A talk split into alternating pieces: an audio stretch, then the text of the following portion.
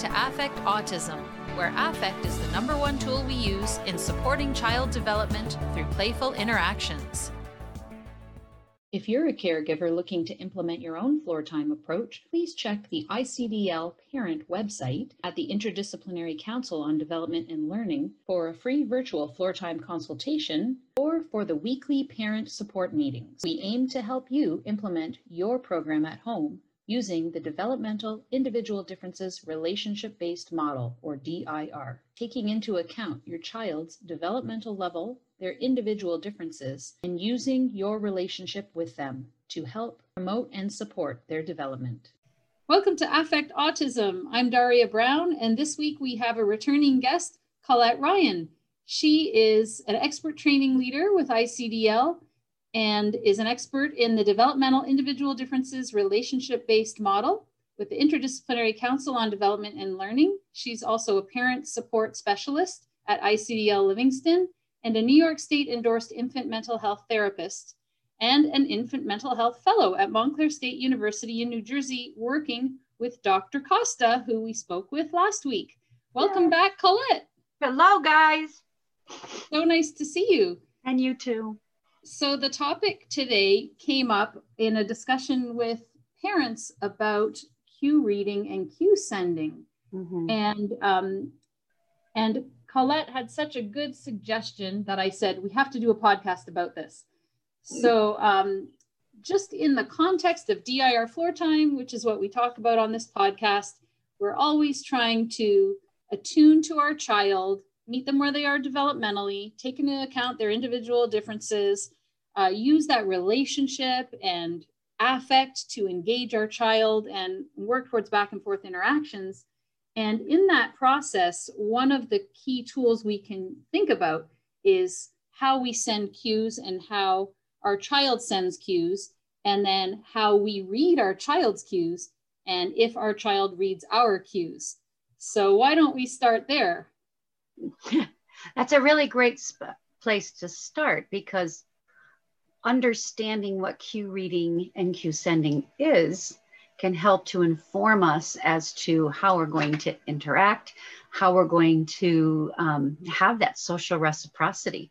Because sometimes our kiddos don't send the greatest cues, but we know what the cues are because we're mom and dad. And so we can read those cues easily. Uh, I remember when my my daughter was younger, and she would tell me she wanted her filfo, and I, of course, knew what a filfo was, but no one outside of the family knew what a filfo was. To know to get her her pillow, um, my son would come running to me and ask, "Do this with his hand," and that's the sign for cookie. And so I knew what he wanted. My husband eh, kind of knew what he wanted. But anytime we left him with somebody else, his godparents, my parents, um, my husband's parents, we had to remind them that this is his cue that he wants to eat or have a cookie. And I think that goes, that just shows that you guys as parents, you're the one who knows your kiddo the best. You know their cues, you know how to read their cues. The secret is to let everybody else know what those cues are. And, and that makes things so much easier. And that's what we're going to focus on today uh, because I thought that was such a good idea. Um, we're, we're going to talk about how to recognize the cues, but more importantly, to record them down mm-hmm. and make a document of some kind that mm-hmm. you can share, whether to leave it for family members or babysitters, mm-hmm. uh, to send it to school, daycare, therapists.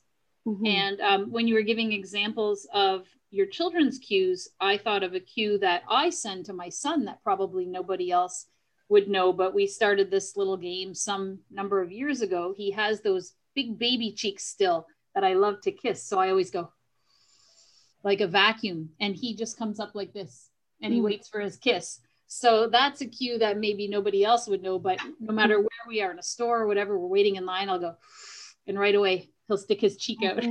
Mm-hmm. that's our fun little cue that we do with each other.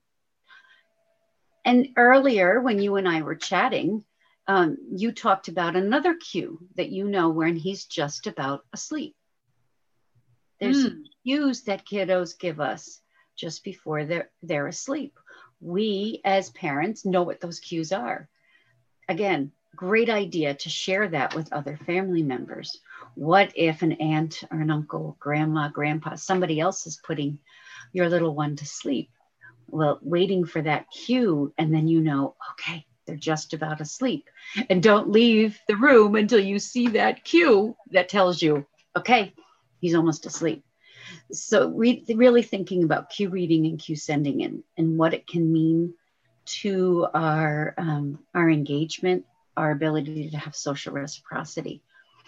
Um, really depends on the cues.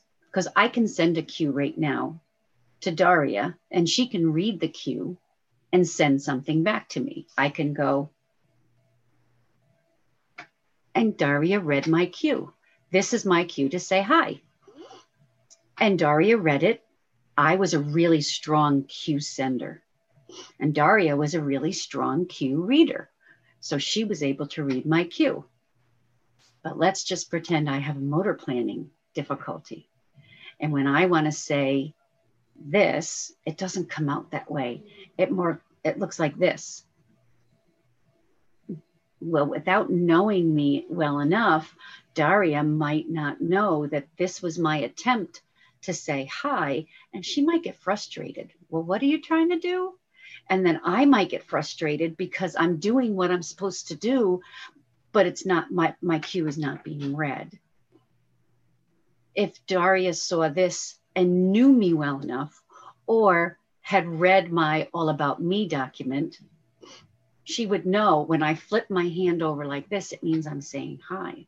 And that would be the cue that would be read. I know we have people who are listening and not um, not able to see this podcast, but I am going to put up just a quick um, slide for us to think about about cue reading and cue sending. And for those listening um, at the audio, you can go to affectautism.com and type in Q C U E or Colette C O L E T T E, and it should come up. And we'll put the um, screen that we're looking at in the blog post as well. So this slide is all about cue reading and cue sending. Strong cue reading and strong cue sending is much like the wave that I did to Daria, and Daria waved back. She read my cue. If I took my hand in the shape of a cup and went like this uh, to Daria, she would be able to read that cue and know, oh, Colette wants a drink. She's thirsty. Because I was a strong cue reader and a strong cue sender. We had also talked about um, being a weak cue sender and a strong cue reader. It's a pretty one sided interaction. Somebody usually ends up being frustrated if I'm a strong cue sender, I'm sending my wave to Daria, but Daria is a weak cue reader. She's going to look at that wave and think, I don't know what that is. And so, what do we do as really caring neurotypical adults? We wave again, this time bigger. Hi. And we might get closer and we might say hi really loud, really big. And now we're overwhelming Daria even more. If I had read her cue correctly initially, I would know not to make myself bigger, but maybe to make myself smaller and slower so that she would have a chance to read my cue and understand what I was trying to tell her. Now, if both Daria and I were weak cue readers and weak cue senders, our conversation would probably not get very far and we would both give up. And it's in the giving up that we lose out on so much. You know, we know I'm going to close out this this uh, slide. We know from the work of Dr. Ed Tronick that learning happens in those periods of discord. When we're doing the rupture and repair work, that's where great learning happens. But if we're giving up, then we're not having that repair piece. So it, it always varies our ability to cue read and cue send can vary by the day. We might be tired. We had a lot of work yesterday. We're just not feeling our best. Even as neurotypical adults, we can become poor cue readers or poor cue senders. So having that awareness of ourself is important, um, but also thinking about our children. What affects their ability to read and send cues? Colette, before we get into that, can you describe what rupture and repair is, that sure. uh, Ed Tronick information you spoke about?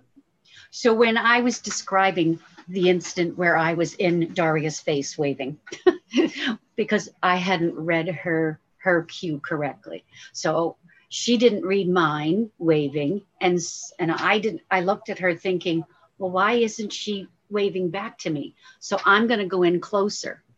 Well, what probably would have happened is Daria would have turned away, walked away, cried. She would have ruptured our interaction because I was too much for her. I got too big, too loud, too silly. And in that moment, that's when I can start on a repair by pulling back and attuning myself to the needs of Daria. You need me to be quieter. Okay. How about this? Hi. And so now I've attuned myself to what Daria needs and I've repaired our rupture. Make sense? Yep, yep. Perfect. Perfect. Mm-hmm. So you were getting into um, what can affect our children's ability to read cues and to send cues. And you can imagine what they are, Daria. You can imagine it's, I'm hungry, I'm thirsty, I'm tired, I don't feel well. There's too much noise, there's too many bright lights. I can't tell where my body is in space. I need time to move. All of those things can affect our ability to cue read and cue send and affect our children's ability to cue read and cue send. We have to think about that concept of cognitive load. If if this is the amount of brain energy you have and you need to budget those two hands, you know, that this is this is it. This is the amount of energy you have. If you've used an entire hand of energy just to understand where your body is in space. And now you've just got one hand for language, play, auditory, um, maybe visually being overwhelmed and being hungry. That doesn't leave a lot of energy left over for you to be able to process a, a cue or send a cue. So, thinking about how we can budget that cognitive load so that cue reading and cue sending can happen easier. And um, I thought it was great how, in the example that sparked the idea for this podcast, you were speaking with a parent and recognizing and acknowledging that parent's ability to read the cues in her child and how that really led to an increased um, frequency of interactions between them and a lot richer interactions. Mm-hmm. Mm-hmm. Yeah, when when an interaction feels good, we want to do it more. Even if it's just a single gesture. If the single gesture worked, success. Let's do another gesture. Let's do that same gesture again. Maybe we can add a sound to it next time. When we find success, we want to keep going when there's no success, our excitement or our willingness to be motivated for something hard, that goes down a little bit. And the the point that you made about writing down these cues, mm-hmm. I found so important because I've even had the school ask me sometimes, "Oh, do you notice um, something in your son that gives you the sign that he might do this or that. Mm-hmm. And whenever they've asked me, I've been like, hmm, I probably should. Hmm, I don't know. Mm-hmm. But if I think about it, there are tons of things. I just haven't intentionally thought about them. Mm-hmm. And so part of doing this podcast is going to be an exercise for me as well to Mhm. really start to notice those things. So the thing that jumps out to me the most is when my child starts to get really cranky and really whiny and really um, irritable. Number one, he's hungry. Mhm. And that's almost 99% of the time. Mhm. So if he starts to get louder and crankier and whinier and that, that could be something I could write down. If you Mhm. notice this, you know, Mhm. give him a snack. yes yes and and think about how um, thankful an adult with your child is going to be when they see oh man he's just not himself oh mom said that's a cue that he may be hungry and now we've got success again because you knew what to what to make of this cue and and cues I, I loved your example because cues can be a little different it would be so much easier if kiddos said, Excuse me, I'm hungry. Can you get me a snack? And we know that that would be a great cue if it worked. But for many of our kiddos, that's not the cue they send. So cues can be very, um, very subtle and different. But as parents, you guys know all your kiddos' cues every one of them. We we were we had an intensive week at the the center uh, last year with a family from Romania, and their little one uh, would play and play and play, but then he would suddenly become overwhelmed, and we would see him, you know, kind of lose focus, lose engagement. And so we looked for the signal, we looked for the cue, and we found that the cue was he would curl his toes. You could see it through his little socks. He would curl his toes. That cue told us to step back a little bit, reduce the demands, and then work our way back up that developmental ladder, back to engagement and play again. And it can be something as simple as that curling their toes, scratching mm. your nose. Oh, oh, that tells me something's up. And imagine how observant you have to be to notice that. I don't think I would notice Mhm. something like that. It's it can be very subtle. they can be very subtle and they can um, they they can have nothing to do with the difficulty at hand other than that's your child's cue for it And just to give a, a funny example, because you know a lot of times parents um, might think, you know, I it's impossible for me to figure out this autistic child. I don't understand. And I always like to point out that autism doesn't mean a different species. We're all humans, and neurotypicals do this all the time too. Uh, I'll think about, you know, um, stereotypical husband and wife at a dinner party or something, and one of them's getting bored and like, Mhm. you know, Yeah. like the head nod you know like getting that like can we go please or whatever like those are cues Mhm. and um, i thought of another one that that my son has that they picked up at school is when he starts to get aggressive and Mhm.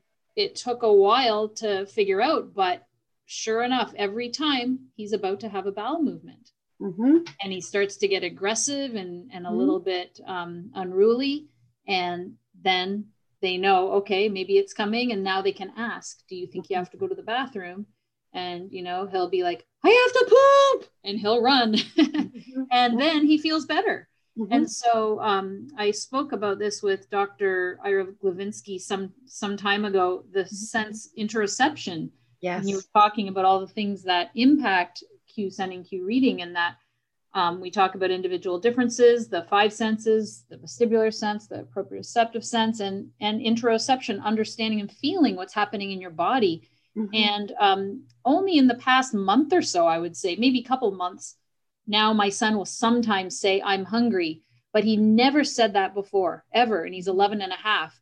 And even now, when he's starting to say it, I don't know if he actually is feeling that sense of hunger or he saw food and it makes him think that he likes that food and it's he wants some as well Mhm. um, it's still not clear but that's a sense that that will take kids a lot of time and and even his toilet training was so much delayed maybe because he didn't have that sense of what was happening inside of his body Mhm. but recognizing those cues, I know uh, parents spend a lot of time for toilet training. Like um, I've heard of mm-hmm. kids, you know, they'll go stand in the corner and be quiet when they're about to poop, or other kids that, you know, like little boys twisting their legs and being shifty or putting their hand around their mm-hmm. area, you know, um, different cues for toilet training, I think is is more something that parents tend to look for, but but there's so many more cues uh, about other things that we can pay attention to too. And I, I wondered if you had any other examples. I've got tons of them. Love cue reading and cue sending because I think, again, it, it really goes to the abilities of parents to know their child the very best in the world. Um, think about the kiddo who um, goes over to the TV and, and taps on the TV. Well, there's a cue. You know to turn the TV on. But how do you know what to watch. Well, they're going to cue you. Uh, if you turn something on, then they're going to say, nope, not that one.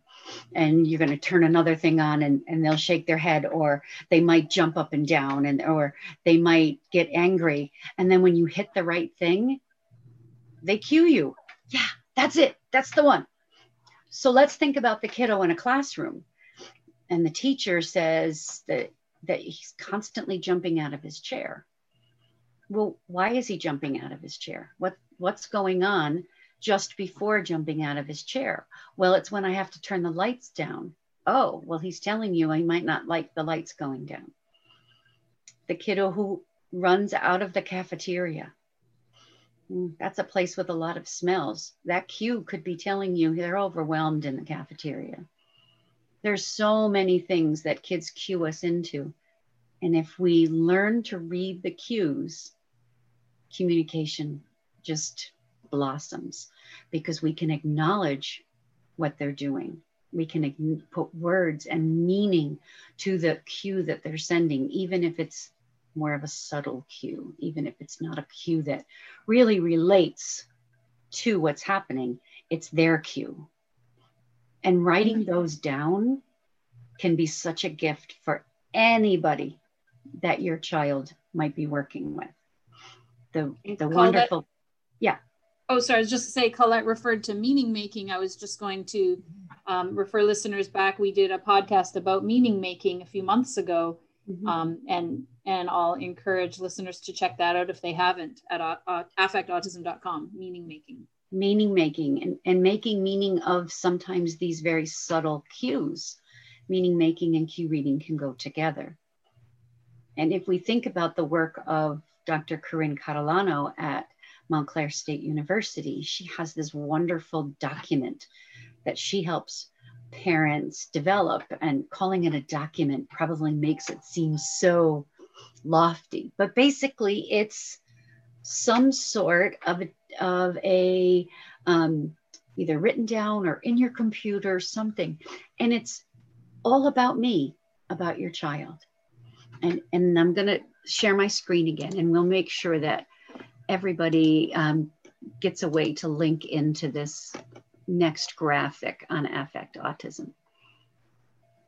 But this is something from her work where she has basically things I don't like, why I don't like it, and how you can help me about it. I don't like it when I'm touched. It hurts me because my sensory system doesn't like it. And it could help if you hug me, if you need to touch me, do it from the front. Let me know what's going to happen. And let me um, only have to touch, have you touch my hand. So again, you guys know, parents know their child better than anybody. So you know the things that really affect your child's ability to feel safe and secure, be in trusted relationships, be attached, um, have connections, and being able to open and close circles of communication. You know what your child needs. So we encourage you to write a hello, my name is, or an all about me document. Start one on your computer. No computer, just start one on paper. Think about your day with your child. Think about the cues that your child sends you and you go, oh, I know what that means. And now write it down. Write down what happens before. What happens when you see that that particular cue? What do you do afterwards? What your what's your child's reaction when their cue is read? They get so excited. Write it down not just for yourself, but your spouse or your partner, anybody else that's living in the home, the teachers, the therapists, the the um, paraprofessionals, anyone who has an interaction with your child who could benefit from knowing what these cues are, it would be great for you to share that with them. And right now, I'm picturing in my head those index cards with a hole punch and a binder ring. And the therapists at school might write some stuff down that helped me out at home. Mm-hmm. And I can write stuff on a different card yep. and send the, the Rolodex thing to yeah. and from um, because I can help them with cues that I might know, and they might be noticing at stuff at school that I hadn't thought of.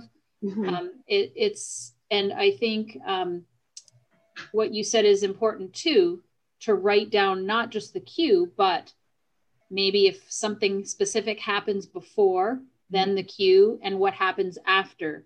Mm-hmm. And maybe some, you know, some precursors, some consequences if you don't read the cue, um, right. um, what your child wants and that's that's an important part of this mm-hmm. document as well yes and and maybe how to make that repair if the cue isn't read mm.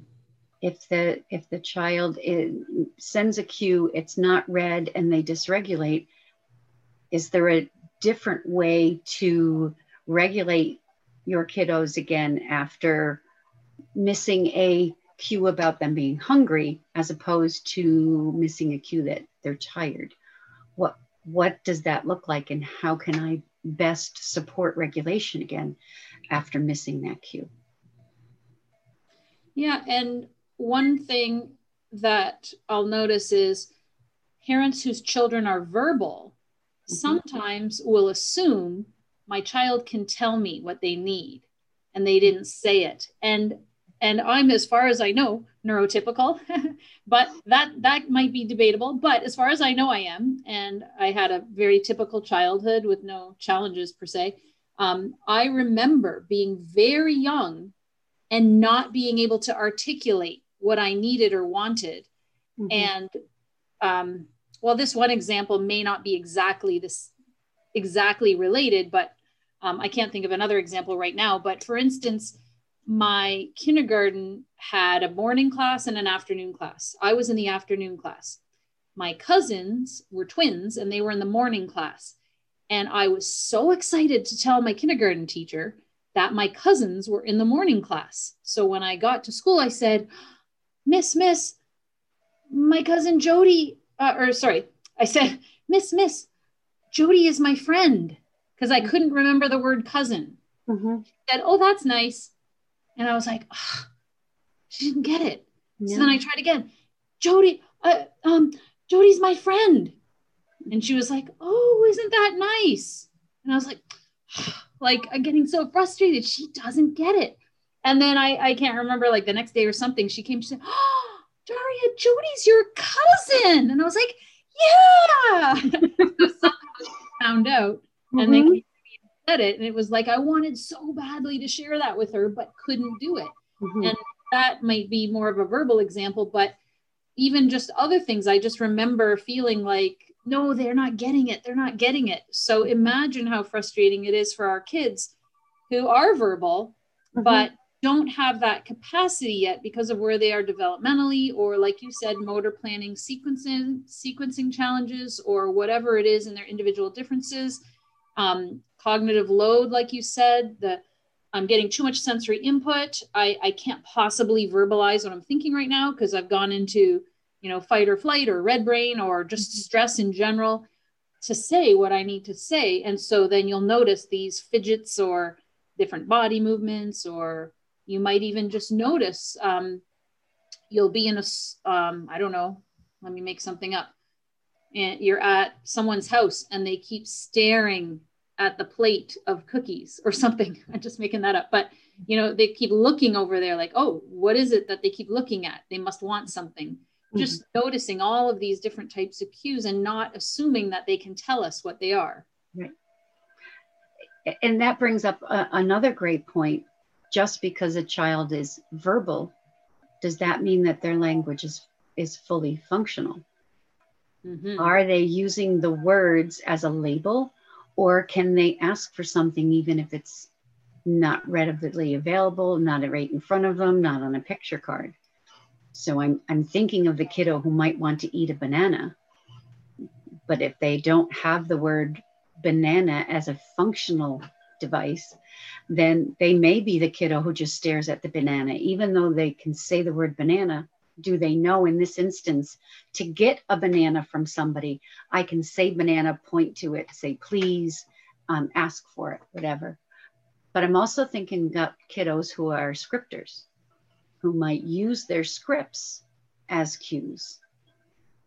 Scripts that have um, that that might be from shows that have peril in them or um, that have high anxiety using that as a cue to tell you that they're feeling some anxiety, using a, a script um, in a way that we're supposed to pick up on that they want something to eat. Maybe they're scripting from a show that has food in it.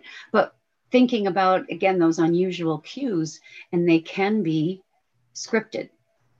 And again, you guys know your kiddos better than anybody. You know when they start scripting, you kind of have a feel as to what that cue is. Write it down. So, uh, more than just yourself, your spouse, or the other caregivers can understand your child. The more people that understand your child, the better they're going to feel. There's nothing better than feeling understood. And Mike Fields brought up a great example of that scripting in a podcast I did with him about gaming. Mm-hmm. Um, I don't remember exactly what it was, but the the um, his play partner that he was working with brought up something from an emotional scene from a movie to mm-hmm. indicate that was the emotion he was feeling um, to Mike. Mm-hmm. And uh, the podcast I did with uh, Jahan Shahata Abu Bakar about scripting and mm-hmm. she gave the wonderful example of a little girl who experienced a field trip where the teacher yelled, Hurry up, back to the bus, it's raining, it's raining. So in the future, whenever something was about to happen, the girl would say, It's raining, it's raining. Mm-hmm. And it just might have meant, um, you know, she stood up to reach a book on the bookshelf. And I can't remember if it was Jahan or the mother had said, Be careful. And the girl said, It's raining, it's raining. Yeah. And unless you knew that happened, you wouldn't necessarily know what that is. And my son and I have like probably dozens of those kinds of things. Like we've had shared experiences in the past where something's happened and we've made little sayings with each other. And it might not even be a cue, it, it might just be a memory that we have, but nobody else would know what we're talking about. Mm-hmm. Um, the, the silly example is when we were at a train store in just outside of Philadelphia and the train going around the track um, was a Hudson, but I said, "Oh, is that a Pacific?" And my son said, "No, Mama, that's a Hudson." So then we've made it a joke. Whenever we think something's one thing, but it's another thing, say, oh, "Silly, Mama, I thought it was a Pacific, but it was a Hudson or whatever." However it went, and he'll bring that up too. Like if if I'll say. Um, oh, I was supposed to turn right there. I thought I was going that way, but I missed it. I've got to turn this way. And he'll say, Mama thought it was a Pacific. It was a Hudson. And it happened like five years ago, but he still remembers and uses that script in that context. So I'm glad you brought up the scripting because mm-hmm. that's that's another way to catch cues too. And it's in the meaning making of what he made of the, the situation originally and the meaning making of this new situation, which is again comical, where we made a mistake. He's using his knowledge from that previous event to the situation that he's having right now. And that's a cue that you understand. And I just thought of another one when you said that, because what I've been saying to him lately when we go to sleep is, time to charge our batteries. And every single time, even though he said it a hundred times now, he says, just like Stafford, because there's an episode of Thomas where mm-hmm. Stafford is the new electric engine and he needs his battery changed, and Spencer didn't listen and he said, battery schmattery. And they kept going, and then his battery ran out and he stopped, and we needed to charge his battery again. So he says that every time I say, Oh, come on, you need some rest. We need to charge up our batteries, mm-hmm. just like Stafford. So mm-hmm. he's making these connections, that meaning making, it helps him understand what that means. Mm-hmm. Um, there's probably a bunch of other examples too, um, just from cartoons that he's watched that he picks up and he'll use appropriately in situations. So it's it's how our kids make meaning, like you said. Right. And then how they then then use that meaning making in their cueing, uh, cue reading and cue sending. Mm-hmm. Because if if if you say, um, "Got to recharge your battery," that has a meaning for him. And so you can he can use that as a, a, a cue reading cue sending situation with you. But if somebody on the street said that they had to charge their battery what what would he make of that i wonder would he make that a cue and say to that person or is it out of too much out of context for him mm-hmm. mm. and um, i remember when i brought him to the uh, developmental optometrist for the first time, and I knew they'd have to do these tests, and good luck getting him to participate in those tests. I used uh, a video that I knew he would remember from Thomas the Train. And I said, Do you remember Flashbang Wallop? Because he loves funny sounds and noises. And he had to sit with his chin and open his eyes, and they were going to take a picture of his eye. Mm-hmm. So I mm-hmm. said, Okay, get ready. They're going to do Flashbang Wallop and I made it like sound like it was going to be so much fun. And somehow we got through it. I was like, yes, it worked. so then every time we go to the eye doctor, he'll say flashbang wallop. And I'll say, oh, no, I don't think we have to do flashbang wallop today. But he remembered that. And, mm um, and mm-hmm. that's what happened in the train episode is the photographer came to take pictures of Thomas and flashbang wallop and somehow the camera fell and broke and it was this big mm-hmm. kerfuffle. So, um, yeah, it's it's a little bit of not necessarily cue reading, cue sending, but how that can, you know, um, be just like our kids use that as meaning making. Mm-hmm. We need to meaning make for other people about our kids' cues. about our kids, about our, our kiddos' cues, definitely, mm-hmm. and what they mean, and again, what to do about them. If we have those ruptures, in an interaction because we missed a cue, how are we going to repair the situation? Maybe kiddos need us to be quiet, slower, softer. Maybe they need us to, to get them cooking some more if we have a rupture and repair. And as I say always, parents know their kiddos the best. You you know what we should do as teachers and therapists and, and caregivers for your child. And that goes back to the co regulation piece, which I think I'm going to have to um, do another podcast about because there, there's a podcast about co regulation from early, uh, early affect autism days. And it's come up in a bunch of podcasts, but um, I think, and that was mostly focused on when kids get really distressed. Mm-hmm. But I think I'll, I'll have to do another podcast on co-regulating in general because it, it, may be mm-hmm. that kids aren't having a meltdown but we can still co-regulate them and right. and that's a good example is if if someone missed their cue a lot of times some kids will stay perfectly calm and mm-hmm. they'll just move on but we missed that cue we missed that opportunity for some good rich engagement and they just moved on to something else because they gave mm-hmm. up or didn't know how else to get the point across or communicate with us right right and when we think about co regulation, we, we know that there's cues being sent and received during co regulation also. So we do a lot of cue reading and cue sending when we think about how am I going to co regulate with this person, not to, to co regulate them down from a meltdown, but to co regulate them um, in the interaction so that we can have those ooey gooey moments together where we can have that connection and, and that shared experience. And that's where uh, engagement comes from is having these great shared experiences. And shared experiences happen when we can read cues. And cue reading happens when we have meaning making and it's just like this vicious circle.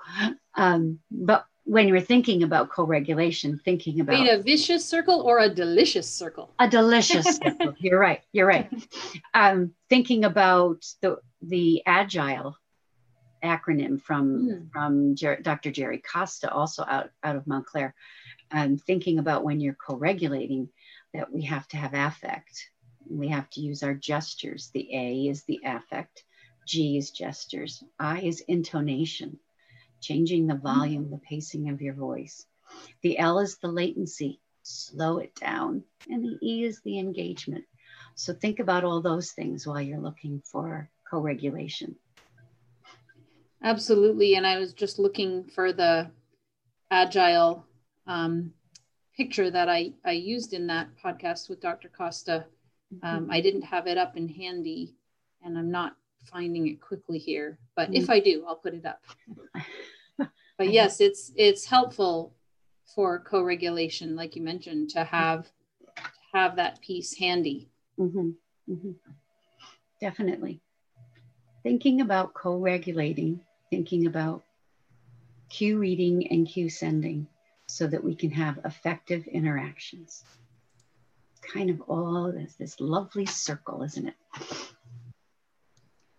Yes, and uh, here it is, the agile.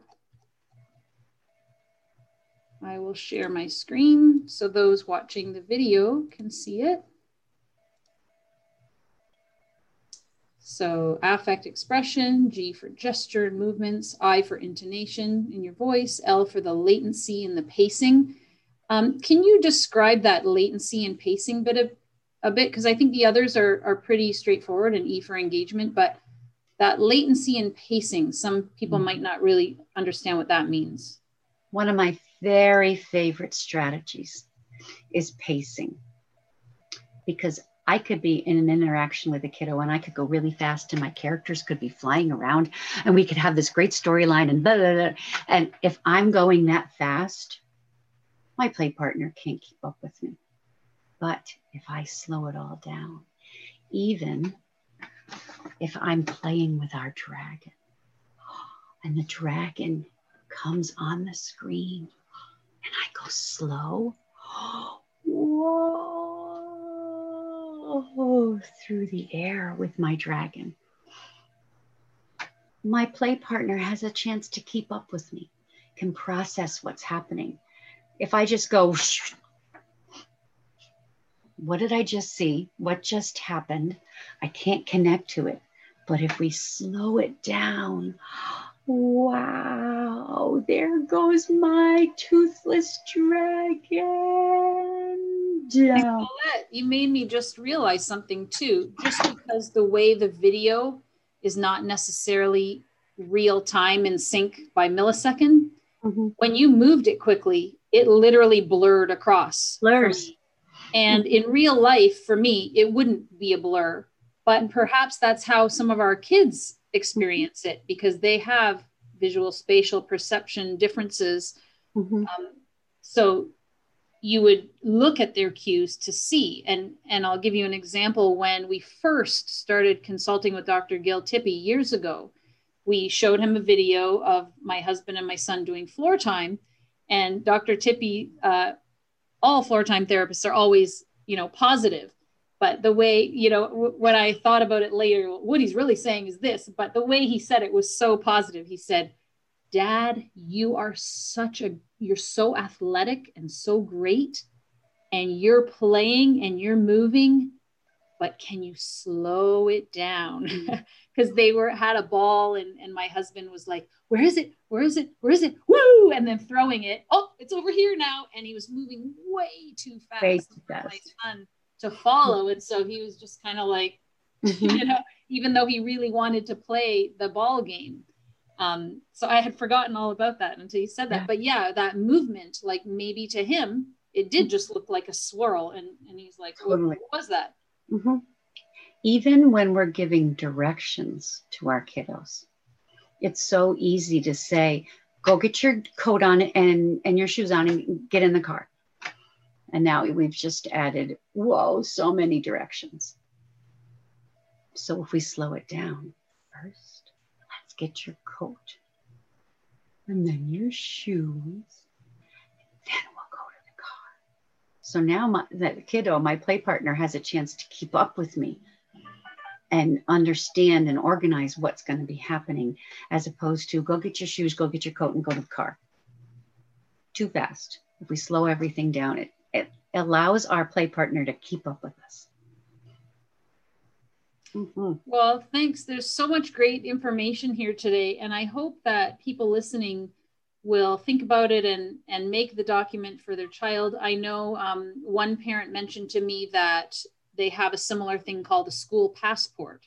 Mm-hmm. And, um, I guess you can think of a creative name, um, whatever it is. And I know that I used to make, I'm about four years behind now on my Shutterfly photo books mm-hmm. of my child's life. Um, you could also make a, a fancy printed book if you wanted to, although the cues might change over time. So it might only work for six months and you need a new one. But mm-hmm. whatever mm-hmm. it is, whatever um, works for your family, it, I'd love to hear if people want to put it in the comments at the blog post at affectautism.com. Uh, let us know like some of the cues. It, it might help other parents to see the cues that you see in your child and what they mean. I've given some examples. Colette's given some examples and um, to put it forward into a document that's so helpful for everyone in your child's life to get to know who they are right. and to help make life less stressful and more smooth for our children throughout the day. Yes, definitely. Well, thanks so much, Colette. And uh, thanks, Daria. Always fun.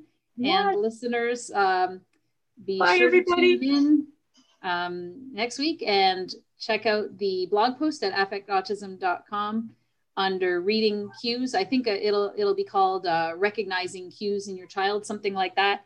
Okay. Um, and there will be some links to the past podcasts I referred to if you were interested in listening to those and some of the other stuff we mentioned. So thanks so much. Bye, guys. Until next time, here's to affecting autism through play.